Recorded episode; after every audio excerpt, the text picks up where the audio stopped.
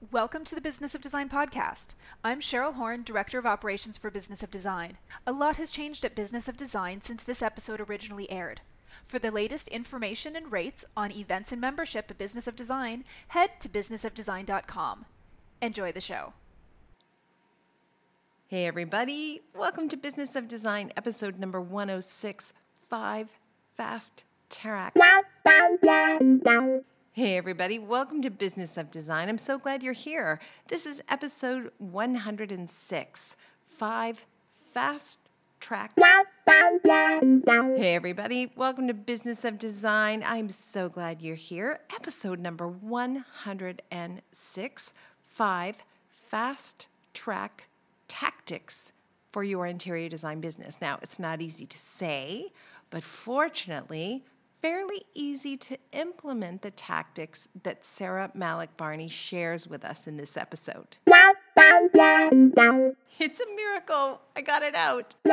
Sarah is now a full time designer, but she transitioned away from a career in entertainment, which meant a steady paycheck and endless work opportunities, to work full time as a designer. I reached out to Sarah because her path seemed so swift. I wondered how she managed to get to her 50th project in about two years. That's kind of incredible, isn't it? What's the secret sauce? Well, she's going to share her fast track tactics with us, five of them.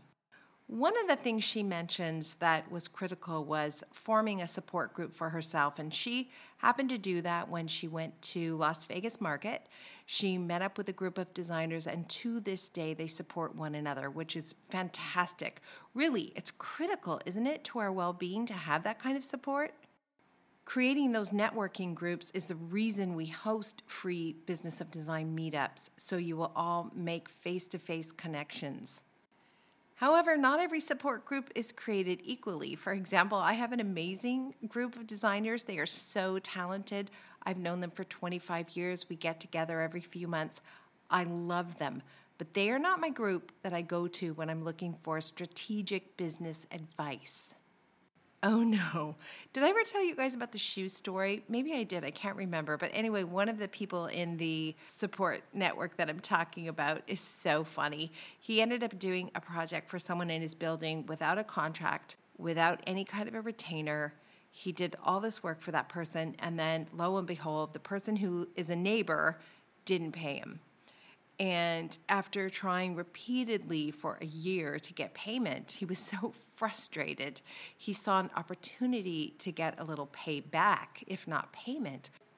He noticed one night as he went to his neighbor's floor uh, to knock on the door and ask for payment yet again that the neighbor had some shoes sitting outside his door. He'd seen this before. The neighbor obviously would put his shoes outside his door. A company would pick them up, polish them, shine them, and put them back. And he decided he was so frustrated and fed up, he would take one of the shoes. And so he did. He took one of the shoes and then he told us all about it, and we were howling. It's hysterical. I would much rather get paid, but that's kind of creative vengeance, that's for sure. I'm not recommending this, by the way. I'm just telling you about my support network. Anyway, Fast forward two years later, he's got a collection of about five different shoes, and the building is trying to catch the shoe thief. So hysterical, right? I mean, when you want to hang around with these people, their days are filled with stuff like this because they don't follow any kind of business protocols. So it's a riot. We have a blast together. But definitely, this is not the group I go to when I want to strategically push my business forward. That's you guys. That's Business of Design we launched a Facebook community uh, at Business of Design about a year ago, and it was getting quite robust, and people were engaging. It was really fun. And then the members, those people who are actually introducing systems and implementing strategies, reached out to us and said they would really prefer a Facebook group that was members only. That way, they could be sure the advice they got back was consistent with the practices they're developing. It really did make sense, and we can see a difference between the advice that we're seeing in the Facebook page that's open to everyone, which is still lovely, uh, versus the advice we're seeing in the members only Facebook page. Networking has been important to us from the beginning. When we launched Business of Design in 2004, we actually have a networking group still active from 2005, which is really cool. Every time we host a seminar or a free meetup or put together our elite retreat, we encourage everybody in the room to become part of a social network and to assist each other on the fly that way, you've got some names and faces of local designers who can help you when you're in a bind. To further that goal, we recently launched Business of Design chapter meetings. If you go to our website, there's a tab, BOD chapters. Go ahead and click on that, and you'll see if there's a chapter meeting in your neighborhood. I couldn't believe it. I just clicked on it myself. We just just launched it. I wasn't sure how many meetings we had when we launched. We have 20. We have two in California, one in Sacramento, one in San Francisco. We have a Denver chapter, a DC chapter. We've got a Boca Raton chapter in Florida. In Idaho, there's a Priest Lake chapter. Nashville, we've got a Nashville chapter. I'm headed to Nashville in September. We've got a Dallas chapter. In Vermont, we have Rutland, we have Washington State, and we have a Madison chapter in Wisconsin. In Canada, we have Calgary, we have Red Deer, we've got Vancouver, and we've got several in Ontario, which is exciting, Ancaster, London, Toronto, and Vaughan. We've got our first Australian chapter, which is in Sydney, and this one is just unbelievable to me. We have a Nigeria chapter. Yes, we have a group of five people in Nigeria. When I started this mission, I never dreamed that my isolation was so unnecessary. No matter where you live, there are other designers doing what you do, and we can help and support each other. Our goals at Business of Design are lofty. We definitely want the public to be more aware of what professional designers do. And before we could get there, we needed to make sure there were enough professional designers to carry the message. We are really at that tipping point. In 2020, we will begin a task that we've wanted to do since 2004, and that has to do with public education and outreach.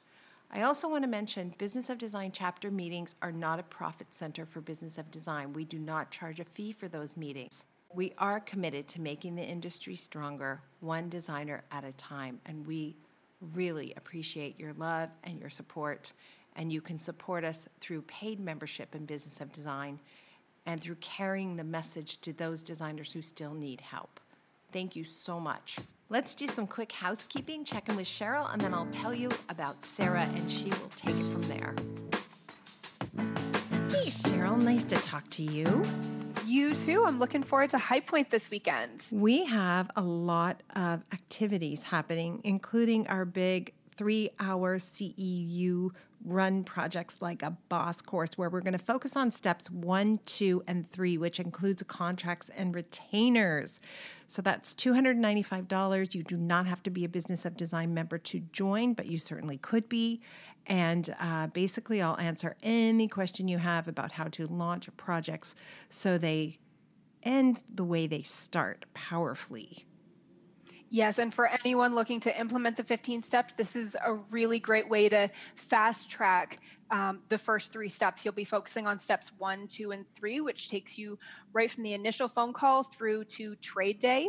Um, and for anyone who doesn't know what that is, something to um, even take before you join us for that, uh, we've recently updated our introductory course on the site, Business of Design's 15 step project management strategy. So if you've been listening to the podcast for a long time and haven't taken that next step, you can get started, register for free at businessofdesign.com. It's a free introductory course uh, that walks you through what those 15 steps are. Yeah, it's a really good overview for sure, for sure. And we're hoping you'll watch that and be compelled to sign up for membership. So give that some thought if you're ready to take your business to the next level. And another way to do that coming up um, April 10th is our next group coaching session for our premium members. So if you want to sign up, registration is open. And again, that's going to be Wednesday, April 10th, which is our next group coaching session. Those group coaching sessions are getting robust, and the conversation has changed so much from real basics to interesting, mature questions for people who are in it to win it. Like, wow, what a difference, right? Well, one of the things we're really trying to distinguish is that through our online courses, we do have a Q&A section members have access to asking you questions as they make their way through the courses. So these group coaching sessions are really our way to answer questions that are not currently included in course topics and to sort of go beyond that and answer those questions for our um, members because it does take us a while to create new courses on each of these subjects and we've got a long um, list of ones that are coming up but uh, to get immediate uh, answers to those questions this is the way we're doing it sounds great thank you cheryl Take care. Welcome to the Business of Design podcast with Kimberly Seldon. Business of Design is the coaching community for independent designers like you. We know it takes more than hard work and talent to successfully run a professional design firm. There are proven business strategies that can solve your immediate challenges and transform your life. Don't try to do this alone. Join today and you'll have access to more than 100 video courses, participate in monthly coaching calls, and find unlimited support within our exclusive members only Facebook group. Unlike traditional coaching, BOD is a fast track to immediate results for independent interior designers, decorators, architects, stagers, and landscapers just like you. Monthly membership is only $79. Annual members save two months and have access to Kimberly's contracts. What are you waiting for? We all know design matters. At Business of Design, we think designers matter too.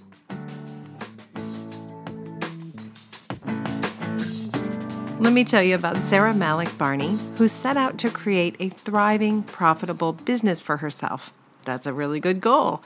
Her background is entertainment and events, and I will let her tell you about that. What's key? Sarah felt she had no time to waste in launching a profitable design business. She'll share how she managed to do that in a very short time. Spoiler alert! It has nothing to do with creativity and everything to do with business skills. Even though she's only in her third year of business, she is working on her 50th project. That's 5 0. And when not designing, she says you can find her in Austin drinking rose, wearing sequins, dancing to boy band music, and trying to solve a New York Times crossword.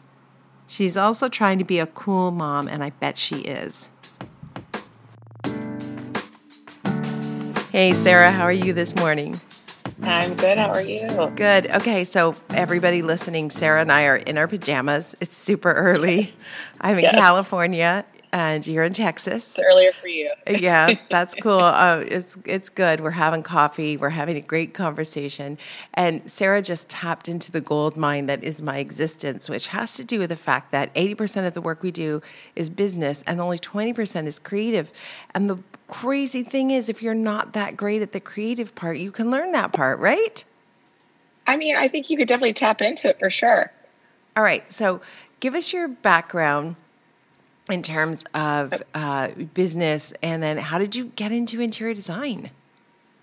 Yeah, so I grew up in I, am in Austin, Texas. I grew up in Austin, um, but I always wanted to work in the entertainment industry. That was a big thing for me. I just had dreams of living in LA and having this ritzy life. And so right after college, I moved to LA, and I got my first job out of college was working for Ellen DeGeneres, actually, for her talk show. And while it was great and fun, it was a little too um, loosey goosey in terms of schedule. Like we'd have three weeks off or six months off, and it was just all over the place. And I couldn't pay my bills, and I wanted something a little bit more structured. So I moved over to working at a very large talent agency where I thought I would just get some experience and move on from there. Um, I ended up staying there for almost five years, meeting my husband there and becoming a talent agent. And it was sort of around the time that he and I were about to be engaged that I realized, okay, I want a life and I want kids and I want a house and I want normal things. So let's move back to where my family is. And we moved back to Austin in 2009. I was pretty burnt out on work at that point. I'd worked nonstop since the day I graduated. And so I was planning to take a few months off, but it was 2009 when nobody was hiring anybody and there was no jobs available So the second I stepped off the plane in Austin, I actually was offered a job working for South by Southwest. Um, and I didn't want to take it, but I took it because I had to. And, um, and it worked out. I was there for seven years running all of their sales for um, entertainment brands at the festival, and it was a great, great time. But this sounds super cliche in terms of getting into design, but it got to be 2016. It was the election year. And it was shortly after the election ended. And I had two young girls, and I kind of thought, oh my gosh, I need something bigger than me. I need to do something to show them that I, need to take control of my of my career and what it is I'm doing. I've always sort of had an entrepreneurial spirit, um, and design was always something I loved and something I just sort of did for friends. So I researched how to go back to school and keep my job and not go broke from student loans or anything like that. Um, and so I started, I went back to school um, online. It was a one year program. And I finished it in three months because I was just nose down, let's get this done. And I started taking projects while I was still working full time and not thinking really like it was going to become anything. I thought it was just going to be like this lucrative hobby, I guess. I don't know. And then it got to the point where I was taking on so many projects, I had to quit my job. And that was about six months into the business, mm, five, six months into the business. And then from there, we've just grown. And now we've just completed, we're about two and a half years in. We're about to start project number 50. And um, we have four employees, or four of us total. And it's just, I don't know, like gangbusters. That is so exciting. It reminds me a bit of Adam Scoogle, who was on episode number 100, because he was in the corporate world, decided to make the transition to interior design. And once he got earnest about it and started implementing procedures and systems to help him run his business, it just exploded. And it can be. Yeah it can be really exciting. And you have the advantage, which I think is huge, of having a business background. Like that just yeah. that just cannot be underestimated. Um, but you said previously before when we were talking, which is so funny. Of course, you worked in the entertainment industry, but you don't think you're necessarily as creative as some other designers. What do you mean by that? Well, I always joke that I'm a Gemini, so I'm both creative and super type A. But um, while I, I think I have a good eye for design, I wouldn't say I don't. Tr- I'm not super precious about it, and I don't treat it like a art form per se. I'm not going to work things to death. I'm not going to. Um, I, I, just I, I, have a creative eye, but I'm not super creative in that way where I'm um, treating it really really special. Or um, it, at the end of the day, it's a business, and I'm here to make clients happy for sure and create wonderful spaces for them. But at the end of the day, it's also I got to pay a mortgage, and you know I got to um, pay my employees, and so I have to keep that in mind, and that's always top of mind. And it's funny working with other designers, and I even have a designer on staff who is uh, classically trained, has always been an interior designer, and that her business acumen is definitely lacking in the sense she probably couldn't go out on her own without suffering quite a few failures in the beginning, which is okay if you're young. But for me, I was at a point in my career where I, I couldn't afford to do that. So it was either it had to work or it didn't.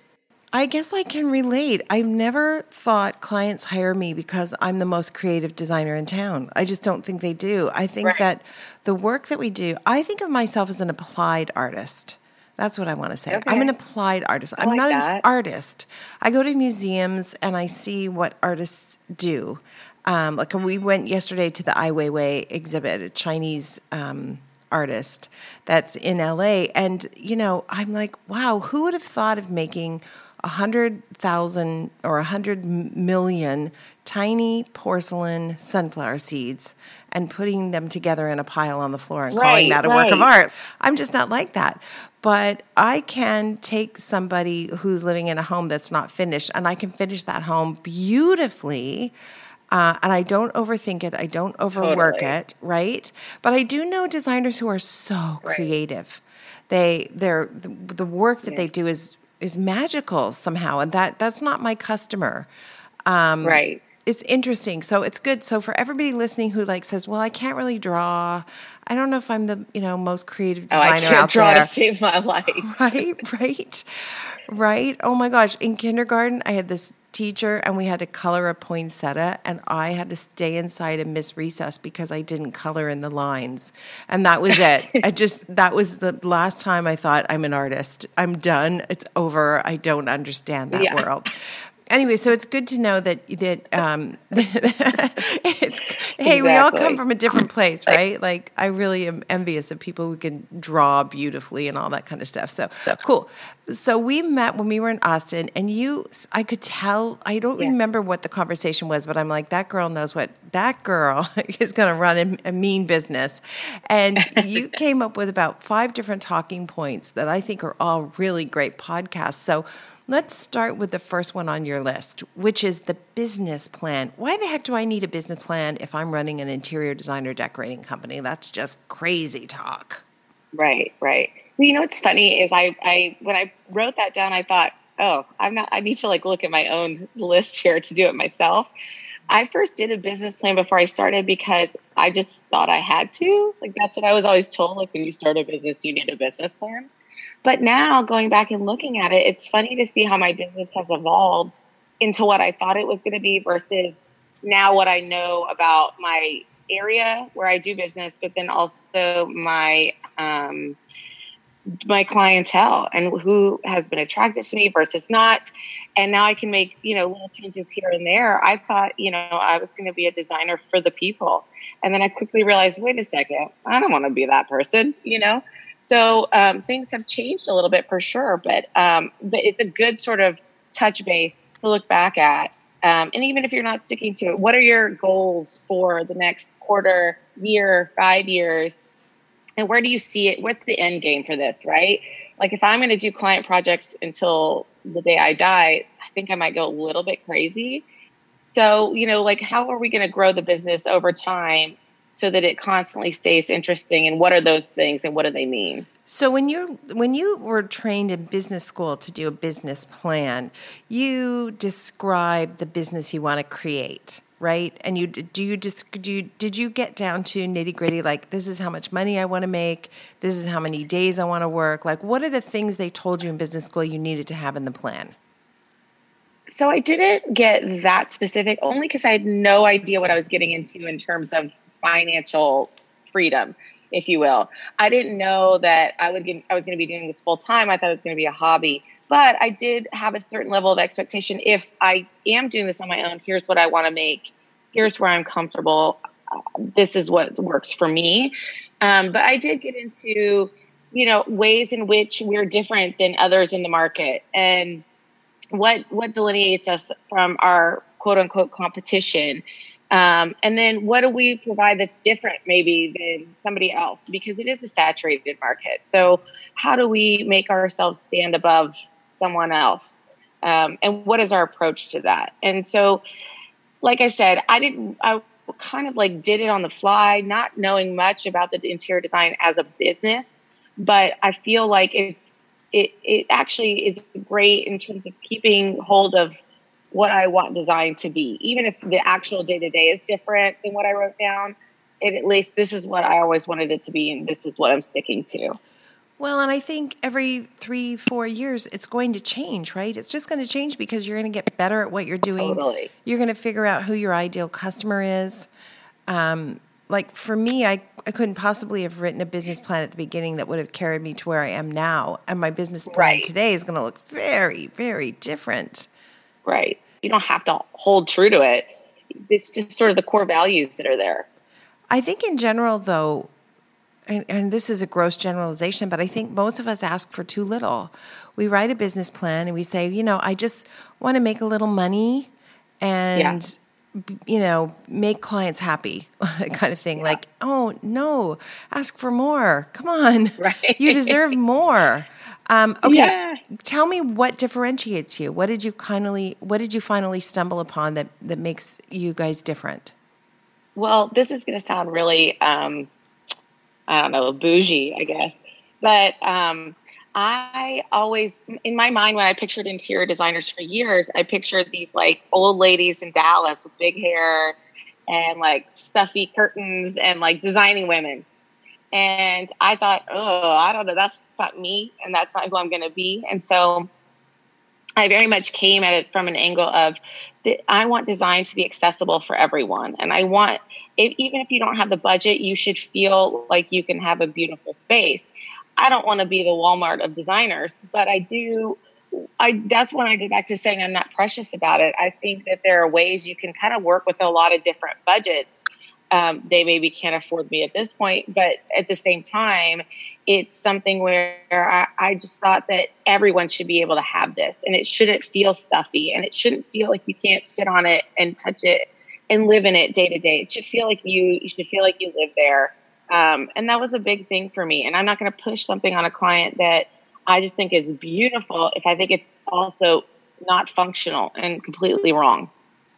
So um, that was a big, big thing for me. And I have two little kids, and so working with young families is just something that I've naturally they've attracted to me, and I've attracted to them. And now I'm I'm used to working with pets and animals and kids and all the things to make it accessible. So would you say that's part of your business plan now is young families um, you know bring me your chaos i will get you organized kind of thing you know what's funny is i actually put that in the business plan that i was going to be working with young families because i just had a feeling i think it's just the nature of the area i live in the people i'm around my day to day like my friends and family there's a lot of young families around me. And um, i love working with young families. I love it. Like they're kind of coming into their own. They're figuring out who they are. Um, and they they love design and they're willing to take more risks than I think somebody more set in their ways. And yeah, I, I I've I've loved working with family. In a very practical way, too, young families get to be older families and they move into different homes. So you, you probably have, you know, three projects per family in your career ahead of you, right? And then you'll start doing their kids' places. That's where I am. Or their second homes if we're lucky. Definitely. Second homes are the most fun. Actually, every pretty much every client I know has spent more on the second home than they did on the main home. Oh, nice. but well, because you're in a position where you have that extra right. cash at that point, right? You um, mentioned uh, previously that you believe that that's really important to be able to hire out. So, did you do that before you took on actual staff? Yes. Um, I would say this is like the number one thing that I think led to my fast growth um, is you know I realized very early on I'm one person and my time is worth money, and if it's not something I am a I at least have like some inkling of an idea how to do and do efficiently, then I'm not going to do it. Um, and that that was true for a lot of different things. The biggest thing I did straight out of the gate was hire someone to handle all my SEO, and I did that because I knew I knew the SEO was complicated and I knew that I wouldn't be visible in my marketplace if I didn't grow it. So um, I immediately hired that out, and it has been it has paid for itself ten times over. Um, I still use the same service I'd always used to do it, and um, they're fantastic. And I've I, I highly recommend hiring out. If you are not a pro in what it is that you're doing, hire it out. You know, if you don't know how to lay tile, you're going to hire somebody to lay the tile. So um, it will save you so much time to focus on what it is you actually are good at and charge for that than um, wasting your time, say, learning how to 3D render. It could take you days and days and days to learn how to do when you can hire that out to somebody for 200 bucks, you know? It's better for clients as well, right? Because you're they're going to get that person who's an expert, who's fast and efficient at it, and right. you're going to be able to focus on the things that you're great at. Right. And yeah, you're able to focus on it and you're also able to take on more work, quite honestly. So I was able to, before I hired my first employee, I was managing eight projects on my own. Granted, that was not ideal because it was great, total chaos. I was working all the time. But at the same time, I was able to take on more business and grow faster because I hired out these other business things that I needed. I think you can do that for a year. I think it's legitimate to say, like, for the a year, I'm going to be building sweat equity. I will be overwhelmed. I will be challenged. I will make mistakes. But somewhere around the second year mark, it should begin to settle down and gel and feel good. And what happened for me is it was, you know, 12 years in, and I'm still at the same point that I was the first right. year. So right. that's the point at which you really want to get serious and start drilling down and figuring out, you know, who you are. You must have done, um, in addition to SEO, talk to me about networking. Are you good at it? Do you like it? I hate small talk, but I do. I don't mind networking and I don't mind public speaking. I don't really mind. I'm an extrovert by nature, so I don't mind putting myself out there. Um, I would say locally, I haven't networked nearly as much as I have sort of across the country. I've met a lot of great people going to market, and I now travel with those people to different markets. And it's really fun. And like we have a constant text thread going on, and we're all sort of in the same points in our businesses, so we can bounce things off of each other.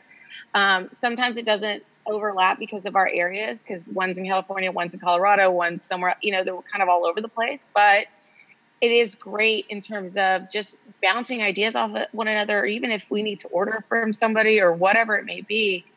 I sort of have this this brain trust where we can share ideas and share very frank, like what are we making? Are we making enough money? And you know, what are we doing here? How did you meet this group?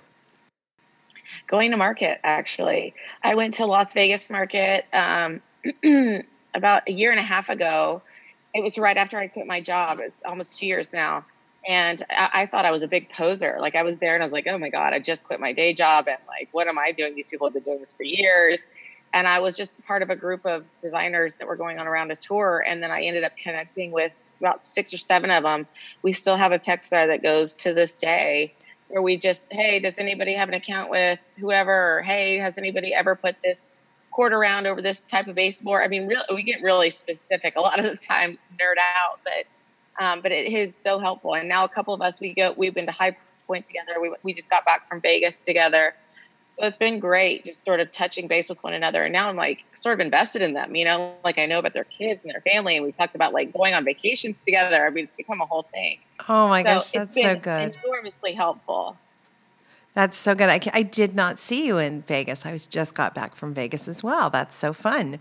Yeah. Um, there was something I wanted to ask you about. Oh, do you want to share the name of the SEO company? You don't have to, but would you want to share the name of the SEO company with everybody? Um, yeah, I don't mind. I mean, actually, you know what's so funny is I found them on Google, which I thought, well, if I can find them on Google, they have great SEO. Um, but they are uh, they're called Client Expander, and they actually focus on interior designers and architects. So I knew they would be a great fit because they understand our business, um, and they do great work. And I can't I can't recommend them enough. Okay, so Client Expander, we'll look for them. One of the bullet points that you sent to us had to do with charging what you're worth from the beginning. How do you know what you're worth when you're just starting out? Did you base that on previous jobs that you held down or the, the amount of money that you needed to make in order to support your family? How did you get to your number? Yeah, that's exactly it. I, I knew, again, I said this earlier, I'm coming at this a little bit later, not later in life. I'm not like twilight years, but I, I wasn't 22 with no kids, no mortgage, no nothing, I had I had to make a living doing it. And so, yeah, I based it on sort of the minimum I needed to start out um, in order to maintain my lifestyle. And what what was that going to take in order to continue one investing in the business, but then also still paying my bills? So yeah, I just based it on what I still feel like my time is worth, regardless of experience. My time is valuable. So I just based it always on what I'd made previously um, in previous jobs, and it's just worked out for me. When you meet other designers, do you talk? Have you had the experience where you've talked to them about what they're charging, and you just scratch your head and say, "How on earth do you make a living doing that?" Well, it's funny because I was talking about this group of designers that I'm on a text thread with, and we all charge very differently. Um, two of us who we we probably are the most similar in business, which you'll probably go crazy for. We charge flat rate. We I've always only charged flat rate, but I do base it on my time, and I overestimate my time. So um, she does it a little bit differently, where she charges some sort of complicated solution of like a percentage of the budget versus time and some algorithm that I can't understand. But um, yeah, there are times that there. I remember one of the girls we met in Vegas. She poor thing, she was like struggling, like she couldn't pay for her dinner, like she had no money, and she constantly is like, "Can I help you with anything?" I'm like, "I don't really have anything for you. I feel really bad because I know you're talented. Just it's okay to ask for it. You know, it's okay if they say no, they say no, which is hard. I know it's hard because I've been told no. I've been told I'm too expensive, but I know I'm not the most expensive, and I know I'm not the cheapest.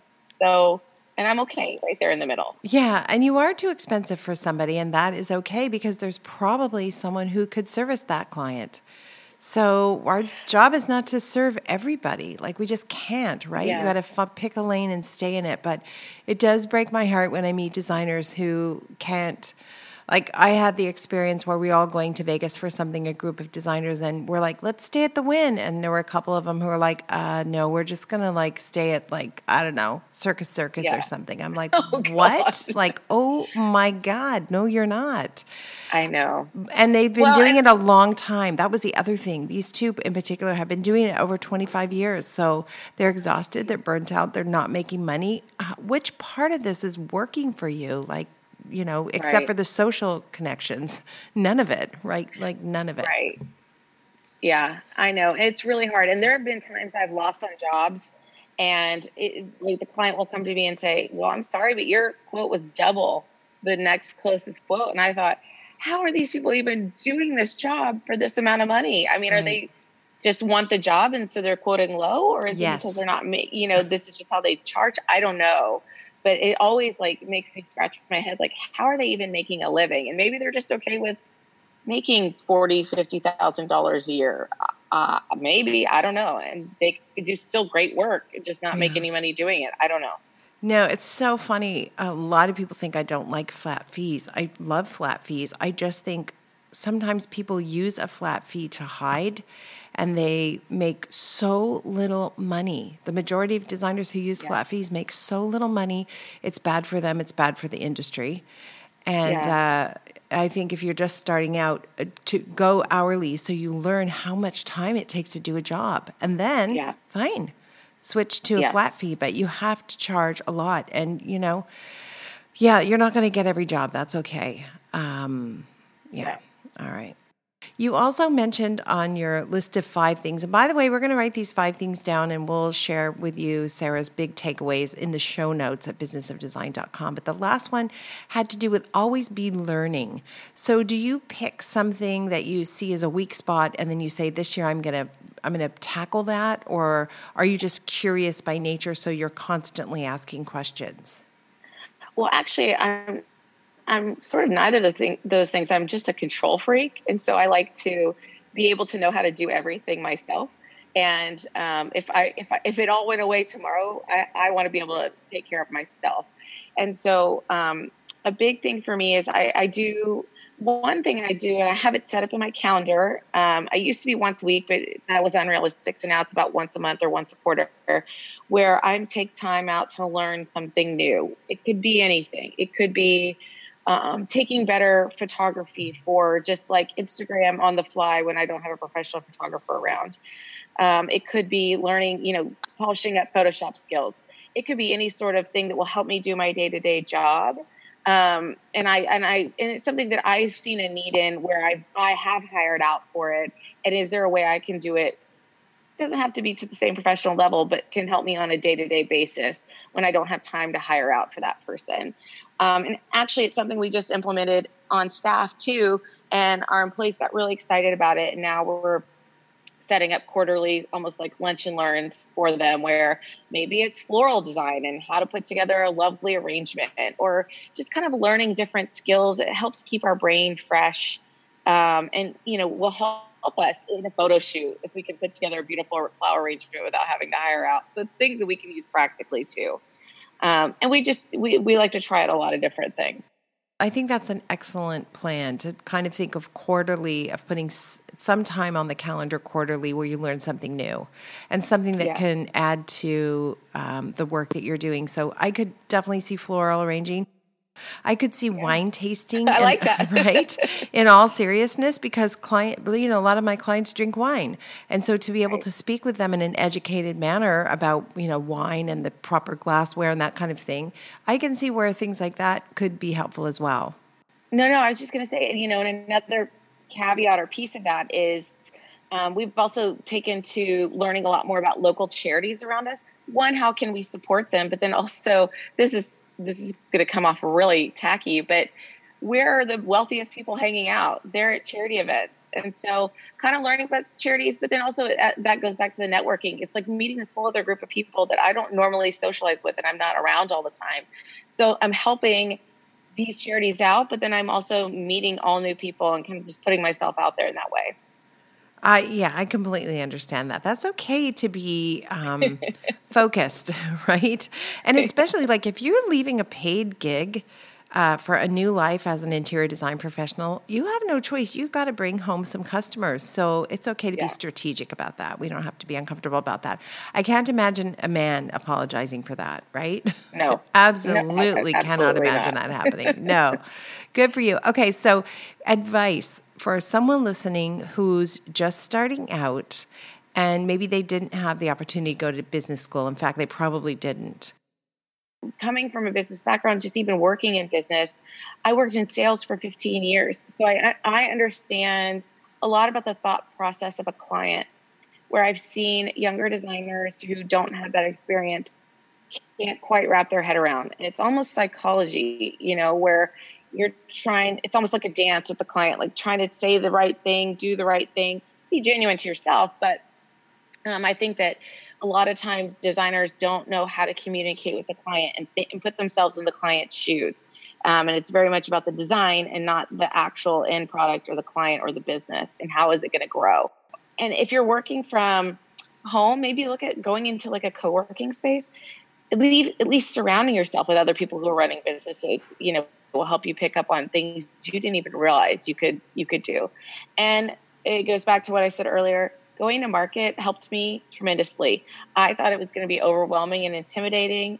I loved it. I picked up on the energy of it. And every time I go, I come back with like 10 million new ideas of ways we can grow the business. So um, just immersing yourself with other designers, I think will, will help a lot, especially in your region. Absolutely. Uh, we I mentioned that we were also at Las Vegas Market because Business of Design is hosting a conference in at the January market in oh, nice. 2020. So uh, that will be priced so that new designers, young designers, uh, those who haven't quite broken through yet, will be able to attend and get the benefit and create networking groups, etc. So we're excited about that. Couldn't agree more with all of your great uh, advice. We like to end every episode with design intervention. a bit of life changing advice, something uh, you think everybody must do immediately. Something everybody must do immediately. Uh, well, obviously, get a website, which sounds stupid, but there's a lot of people who don't have one. Um, and invest in photography. That's a big one. I was, I thought, oh, I could just use my iPhone photos and edit them a little bit because I know a Photoshop now. Invest in photography again, hire out for that. Um, and then also, for one thing I did very early on to sort of um, solidify um, my legitimacy in my marketplace is I focused on one social network and I spent a lot of time trying to grow it. And it was the bane of my existence for about a year, but it it has grown and it has been great and it has sort of put a foothold in my area, but then also in just in the design world as a whole. I picked Instagram because that was the one that I felt made the most sense for my business. It could be Facebook for you, it could be something else entirely, but um, I spent a lot of time and effort um, growing my Instagram just to, just to validate a little bit about our business and who we were, and ra- again raise that visibility. And how can we find you on Instagram since you brought that up? Um, it's really easy we're at um, join the band is our handle for every single um, every single social platform. So you can just search for join the band with an extra D on the end. Join the band, and we're just yeah, Bandd Design in Austin. I love it. All right, everybody, reach out and follow at join the band.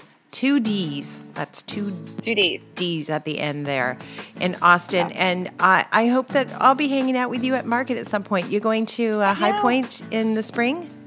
I'm going to go to High Point in October. Okay, all right. Well, I, am sure we'll be there as well. I've, I've, got the April market coming up next, though. So uh, I know yeah. craziness. And I was supposed to be at South by Southwest this year, but I ended up going to. I'll be in Australia instead. So that that's how oh, that works that'll out. That'll be better. well, thank you so much for getting up so early this morning. I really appreciate it. All right, I'll talk to you soon. okay, bye. Thank you for being a part of the Business of Design community.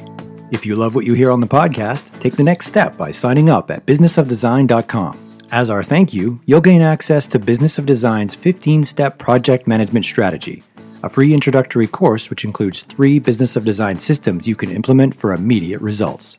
And when you're ready for success, a Business of Design membership, monthly or annual, will dramatically improve your business and your life. What are you waiting for?